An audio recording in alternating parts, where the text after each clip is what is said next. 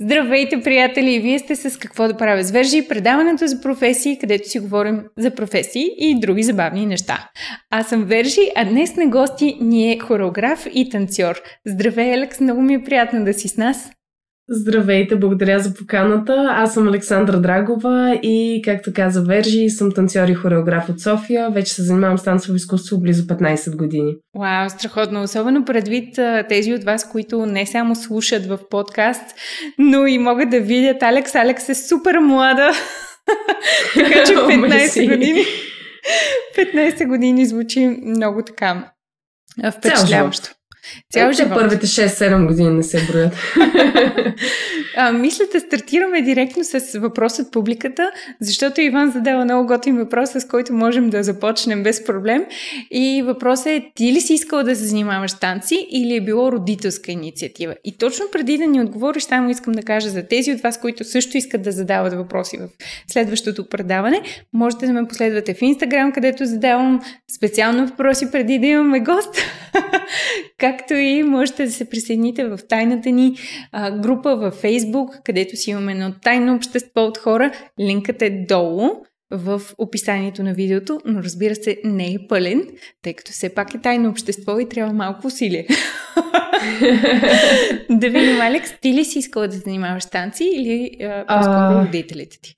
Ми, бих казала, че мама си ме хвана за ръката, като си бях на 6, заведе си ме в залата, каза, тук ще тренираш. така започнах, то постепенно станаха нещата, постепенно се запалих а, по танците, започна да ми харесва супер много да ходя на тренировка. Ние стояхме буквално по цял ден в залата. Смисъл, като ни подхванат в 9 часа сутринта и се тръгвахме вече към 6. А смисъл за едно малко дете, това си е супер много работа. Обаче ние много се забавлявахме. На нас така си ни протече цялото детство. В смисъл, почнахме игри, нали, освен танците и тежката работа. В смисъл, постоянно имаше време да се легавим. С какъв тип танци започна? Тогава в състезателните среди не познавахме съвременния танц като съвременен танц, както го знаем сега всички. Тогава танцувахме шоу денс. Общо взето използвахме различни герои от приказки, различни анимационни герои и изигравахме тяхната история. И вече, нали, ако ръководителя е имал някоя друга история, която да разкаже през нас, то така започна всичко. Шоу денс беше стил с, как да кажа, класическа основа, и много акробатика. И вече шоу елементи, много емоционално винаги било всичко. Носихме различни костюми, много грим, декори, супер всичко беше страшно пишно, много беше красиво и готино и винаги на състезание беше голямо забавление да гледаш и особено и другите деца какво играят. Си беше приказка. На колко години беше ти, когато стартира? На 6. На 6. И първият ми танц беше танца на пат тъйжабите, бяхме облечени в едни огромни костюми, аз бях с един жълт корем, едни пера. Ще е забавление. Добре, а има ли възможност, ако някой иска да започне да се занимава с това, с което ти се занимаваш, да започне в по-късна възраст? Има ли? Разбира се. За танца никога не е имало ограничения. Било той, ако искаш и на 60 да започнеш, стига да имаш желание и движенческа култура, т.е. Нали, да, да имаш какво да изкажеш с тялото си, то със сигурност има и с, как да кажа, да занимаваш с танц можеш. Колко хубаво го каза, да, какво да изкажеш с тялото си. Много готино. Добре, искаш ли да продължим с въпросите от публиката, защото и Борислава има много mm-hmm. готин въпрос. Кога се превръщаш от любител и ентусиаст в професионалист? При мен нещата станаха супер постепенно. Той после и в твоите въпроси го имаше това. А, супер постепенно го е имало това преминаване от любителското към професионалното, тъй като аз започнах да поставям хореографии за, още като бях на 14, 13-14 за моите съотборници. И така постепенно другите клубове започнаха да научават за това, че аз правя хореографии и започнаха да поръчват хореографии от мен. И първоначално, разбира се, нали, работиш без пари, започваш нали, да се учиш, на теб ти е, повече ти е интересно, отколкото нали, гледаш финансовата страна. И реално аз така преминах от а, любителското към професионалното. Вече като почнаха да ми плащат нали, за нещата, които правех, си беше като уху! Добре, да. опиши ми малко повече. На мен никога не ми се е случвало някой да ми иска хореография хореография, вероятно по обясними причини. Но, а, когато идват от теб да искат такава, какво ти казват? Казват ли ти колко човека ще участват? Избрали ли си музиката или им помагаш това нещо? Как протича процеса? Ами много наистина зависи от проекта, за който говорим. Ако става въпрос за състезанието, ръководителя на съответната школа ми звъни и казва ми имам примерно солист, имам група, която искам да се постави в еди коя си стилова категория. Т.е. ние знаете, особено в състезанията, за, за тези, които не са запознати, имаме различни стилове. Имаме класически балет, съвременна хореография, характерен танц, акроджим, страшно много различни стилове. Аз по принцип се занимавам с всяка една категория, т.е. не съм специализирана, да кажем, само с, с съвременна съвременни танци. И съответно ръководителя ми казва каква категория иска, колко деца да подготвя. Събираме се с тях, поставям хореографията и вече в зависимост от това дали хореографа иска или не, аз започвам да работя с децата, чисто нали, технически да изчистим нещата и така. Силвия пита какво те вдъхновява да създадеш хореография, което е интересен въпрос, особено сега описвайки, че всъщност те идват като поръчки при теб тези хореографии. Зависи. Зависи, нали, ако поставям вече мой личен проект, там са съвсем други неща. И примерно ако работим за реклама, пак е друг, друга история. Тоест много зависи наистина с какъв проект се занимаваш. Така че, нали, в смисъл този пример, който дадох и конкретно за състезанията. Вече, примерно, ако имаме реклама, която трябва да се заснеме и там трябва да има хореография, там вече нали, ми се изпраща сториборд, целият сценарий на рекламата, започваме да мислим концепция, започваме да мислим от кой ъгъл идва камерата, как ще се заснеме. Примерно, дори може би технически на живо да не изглежда толкова добре хореографията, колкото пред камера би изглеждала ефектна. Тоест, нали, много зависи вече има и работа с режисьор, Тоест, танците са наистина така едно много обхватно нещо. И звучи като да имаш нужда от много допълнителни знания и умения. Това с камерата, например, въобще не го очаквах. да, задължително. Поне аз винаги съм била такъв човек, че съм била много любопитна, любознателна и много съм искала да се науча от всяка една сфера, за да може това в последствие да ми помага при работата. Както да кажем, когато работя с режисьор, аз съм задължена да знам повече за неговата част от работата, за да мога аз да изпълня моята добре. И така, а за вдъхновението, о, това е много сложен въпрос. Смисъл, аз мога да се вдъхновя от един лист, който пада от дървото. Смисъл, наистина е много така лично и много зависи от ситуацията. Примерно за спектакъл Втора кожа, изцяло съсредоточен върху моя опит и върху това как аз съм виждал взаимоотношенията между хората и как вече миналото влияе върху нас. Тоест, наистина много зависи за вдъхновението. Тоест, наистина и в случая, да. Добре, със сигурност много ми се иска да ни поговориш още малко за спектакъла, но нека прелеем по-плавно, mm-hmm, тъй като а, то е нещо, което е дошло при теб в последствие, нали така, с времето и да. с опита ти. Но mm-hmm. нека преминем първо през частите, в които не си имала толкова много опит. Кажи ми за първите си хореографии. А, имаше ли много стрес при теб? Какво точно се случваше? Беше ли сигурна, че ще изглежда добре? О, ми не, аз, значи най-най-първата ми хореография, която поставих за сцена, беше като бях на 11. Даже онзи ден споделях в Инстаграм малко от пътя ми а, по, по време на развитието ми в танцовото изкуство. Първата ми хореография беше, когато бях на 11, беше подготовка за световно в Италия. А, понеже, както казах, тогава ние в състезателните среди не познавахме още съвременния танц, такъв какъвто го знаем сега.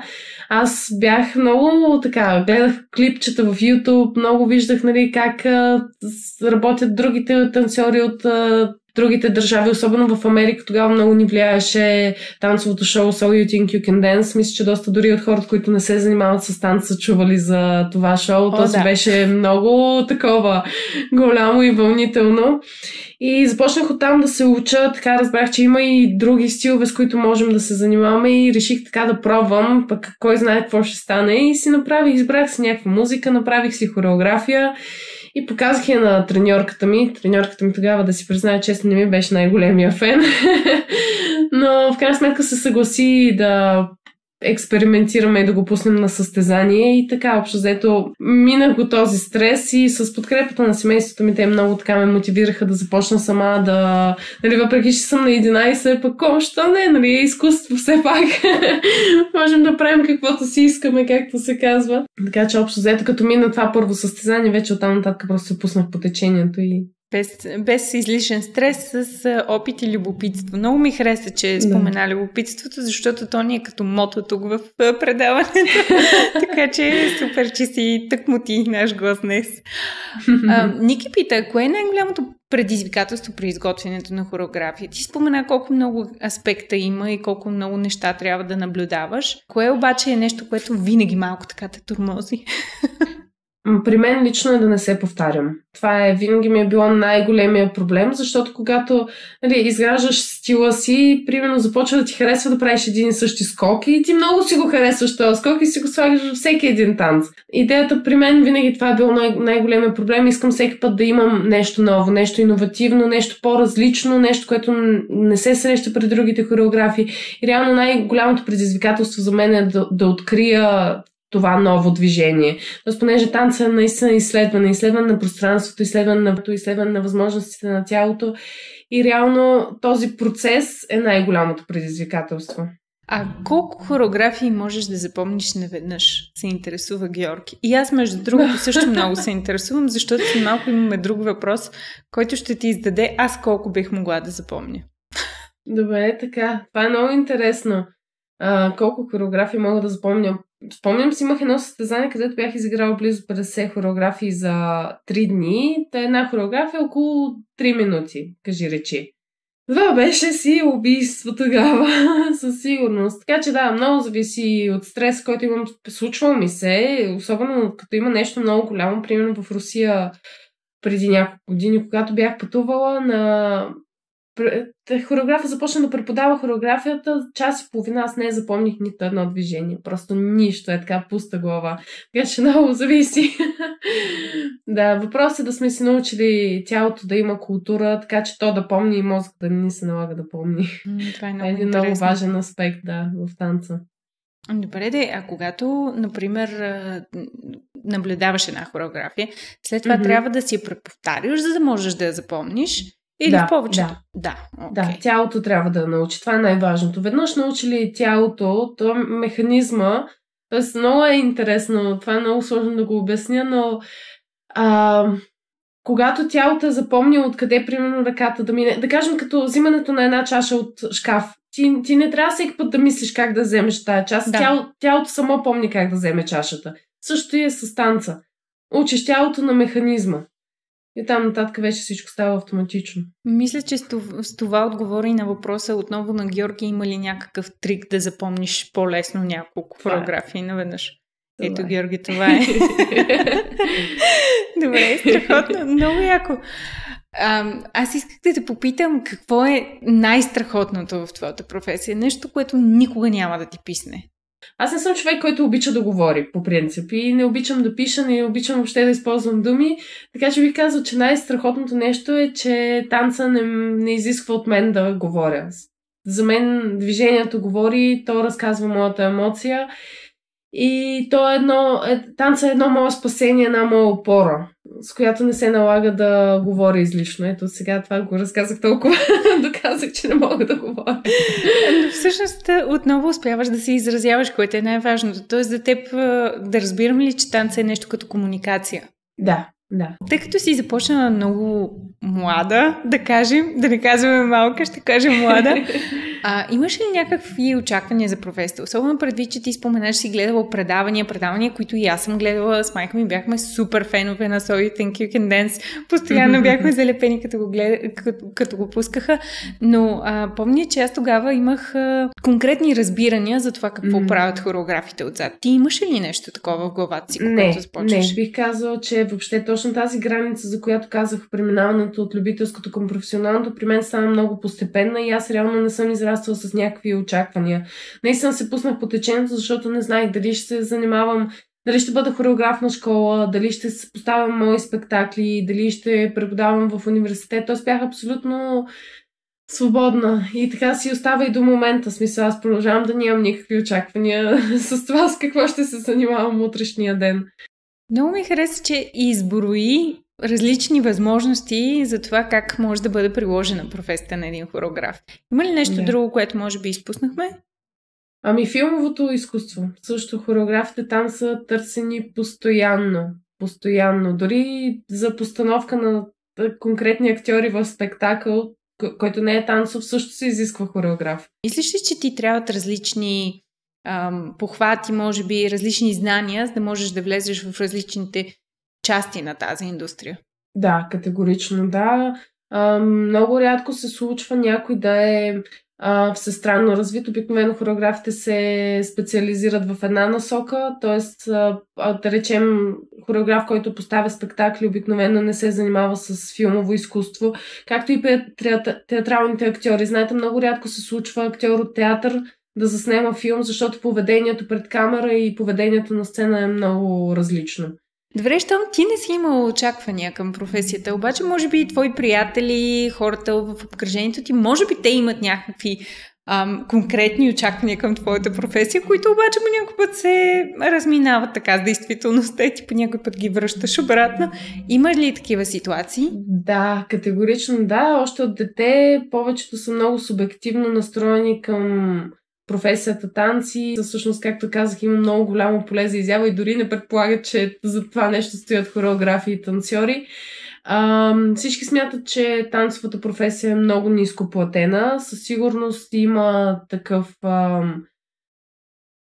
такава страна на нещата, особено ако си фрилансър, това е една много несигурна работа. Тоест, работиш от проект за проект и не, тоест, не ти е както 20, тоест 9 to 5 работа и знаеш, че си отиваш нали, сутрин, изпълняваш си нещата, на края на месеца се взимаш заплата, това при танцорите със сигурност не е така. Така че да.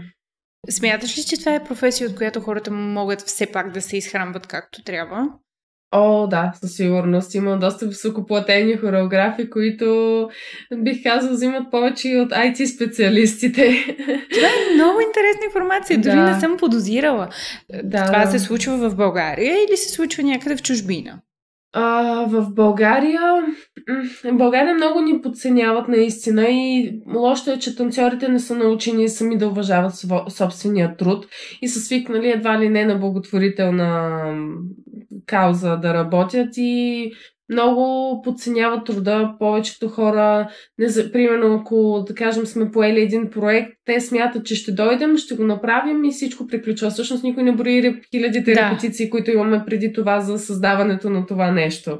И никой не ни ги плаща. Mm-hmm. Така че да, в чужбина е изключително високо платено и повечето места дори си имат, така да кажем, малък съюз между танцорите, да не се съгласяват под определена сума да работят за проект, което в България се опитваме доста дълго време вече да го наложим като практика, но не се получава, тъй като винаги има човек, който, ами, какво толкова аз мога днес да се съглася за тези пари да работя, понеже ми трябват, което, нали, от една страна е окей, okay, защото ти така оценяваш труда си, да, но от друга, нали, да.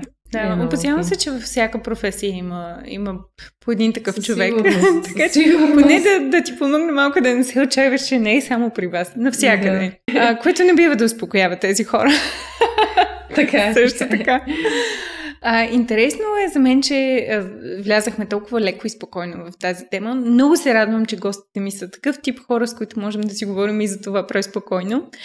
А, затова исках да те попитам, когато ти започна да а, третираш това, това изкуство повече като професия, разкажи ми малко повече за това как се навлиза в професионалната част. Може би си се свързала с а, счетоводител, с някой, който да се грижи за финансите ти. Може би си направил фирма. Какви са стъпките? Има ли нещо конкретно, което трябва да направи човек? да, съм си фрилансър, т.е. Нали, съм хореограф на свободна практика, свързах се с счетоводител и той изцяло пое моите, мо, моята финансова страна, защото наистина е изключително, поне на мен ми е много сложно да се занимавам с тия неща, да си отделям нали, от времето, по принцип съм доста винаги навсякъде, така че като знам, че има човек, който се грижи за тази страна, ми е доста по-спокойна. Mm-hmm.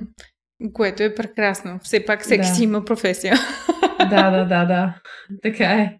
А говоряки за България и чужбина, предвид, че това е една професия, в която буквално можеш да изразиш себе си и да общуваш чрез тялото си, трудно ли е да започнеш да работиш на друго място, извън България? Не, аз и преди съм го казвал това. Танцова е нещо, което не изисква Тоест нямаме езикова бариера, така че не ти трябва много да говориш, а, когато отидеш в залата. Особено хореографите, те така или иначе си пищят на техния език, дори да дойдат от чужбина в България. те въобще никой не си говори както си трябва. Знаеш терминологията, ако почне някой вече да те удра някъде, значи нещо не правиш както трябва. Уха. Не, няма проблем категорично за работа в чужбина. А, много бързо, някакси, особено в залата, хората са много комуникативни, много бързо навлизаш в една нова среда, така че дори и да не знаеш езика, много бързо го учиш. Така че и с преминаването в чужбина няма проблем. Знам, че ти доста си пътувала. Може би си правилният човек, на който мога да задам въпроса. Ако mm-hmm. някой, например, иска да отиде да работи в чужбина, какво mm-hmm. би го посъветвала да направи? Може би да отиде в някоя зала или в България ние имаме много голяма свобода да поставяме спектакъл за театър, да, да работим за киното. За нас няма никакви ограничения, но в чужбина това е изключително така, как да кажа, че всеки си има конкретна работа и е специализиран. И трябва много добре да проучи с какво иска да се занимава и къде иска да работи. Тоест, ако си към труд, трупа, много трудно би могъл да избягаш от това вече да работиш целия си живот като танцор в трупа и да излезеш вече към хореограф. Наистина трябва много добре да проучи с какво иска да се занимава, може да отиде да посети а, мястото, на което иска да работи в чужбина, се дават такива възможности, особено ако работят в трупа, имат отворени класове, отворени а, срещи за запознанство с танцорите, с хореографите и така нататък, точно поради този факт. Говорихме малко по-рано и за тренировките и за това, че не винаги ви се заплащат, но пък те са доста. Колко горе-долу време ти отнема да се подготвиш за една такава хореография? Да кажем 3 минутна, защото знам, че иначе въпросът ми е прекалено широк. но а... може да ни кажеш колко ти е отнемало най-късо време и най-дълго, може да не е за 3 минути, ами като цяло. Да, най-късата и най-дългото. Ами, при мен нещата винаги се случват така, че аз всичко правя в последния момент момент, защото се занимавам с 55 хиляди други неща междувременно. Така че при мен нещата се случват много в последния момент. За една хореография може да ми отнеме от ден до две седмици. И в тези две седмици може и всеки ден да работя по няколко часа върху това произведение. Много зависи нали, за къде го готвя. Както казваме, въпрос е много обхватен. Но да, например, спектакъла, който нали, ще споменем после, Втора кожа, а, за него горе-долу месец и половина работехме. Той е 30-минутен. Даже не бих казал, че сме били всеки ден, защото танцорите не са от София, така че mm-hmm. пътувахме събота и неделя, месец и половина, значи не е било толкова много фактически. Да. Разкажи ни малко повече за него. Как стартира идеята? Ами аз от много, много отдавна исках да направя спектакъл. Това си ми беше, е, може би точно вече като влезнах в професионалното и това си ми стана една фикс идея, че трябва да направя нещо по-дълго. Тоест да не бъде за състезание, да си бъде мое си произведение, да мога да си го изкарам на сцена, да не трябва някой да го оценява по точки, както е по състезанията, а просто наистина да разкажа една история. И така постепенно с годините струбах идеи, идеи, идеи, докато не, крайна сметка не събрах смелост и си казах, това е, вече съм в университета, няма за кога да чакам, това е моят момент. А, танцорите, които събрах, Денислав Иванов, той е мой ученик, дългогодишен, той е почти колкото мен да е, но няма значение. Калина Кръстева, тя е ученичка от балетното училище, също моя, съм се работила доста време с нея и Бетина Димитрова, която е танцор от Варна, с нея сме се срещали по състезания и общо взето събраги казах хора, давайте да действаме. Направихме го, но български ни помогнаха с, с сцена тогава в театъра към университета да го изпълним и така постепенно станаха нещата вече. Mm-hmm. Кое беше най-неочакваното от това събитие в твоя живот? Може би не очаквах, че ще има толкова не знам, ни препятствия по пътя на реализирането му, ако мога да кажа. Излезнаха много неща, които не очаквахме. Например, имахме дори проблем с авторски права, което беше най-абсурдното нещо, което ни се случи още в бих казала, първите там седмици се свърза с нас авторка на книга с същото заглавие и сметна, че заглавието е нейно. Имахме доста така дълго, нали, спорове, но слава на Бога, нещата се оправиха. В смисъл, изчистихме всичко така че няма проблем. Също неочаквано нещо отново с авторските права е, тъй като получих авторски права, т.е. имам възможност да използвам музиката за спектакъл. Те са на украинска и австралийска група сега, по време на подготовката ни за заминаването за Русия, украинците се свързаха с нас и казаха, че не искат да изпълняват украинска музика в Русия заради международните да. конфликти. Това също беше много неочаквано. така че да, и в момента се пише абсолютно нова музика за спектакъл. Вау!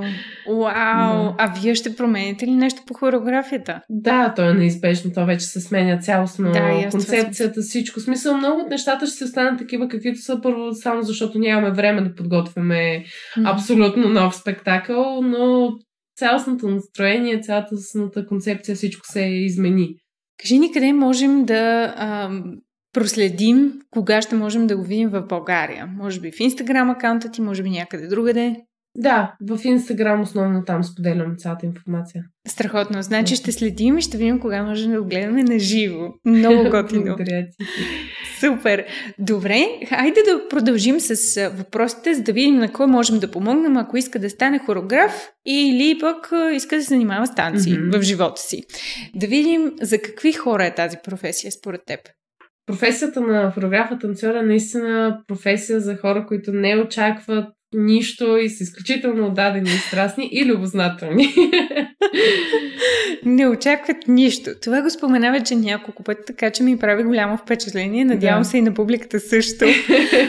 По принцип, тук горе-долу задавам един въпрос. Ако Вержи реши да стане хореограф или танцор, което, приятели, ще е много забавна история. Но а, ако реша да ставам хореограф или танцор, какви според теб трябва да са следващите ми стъпки?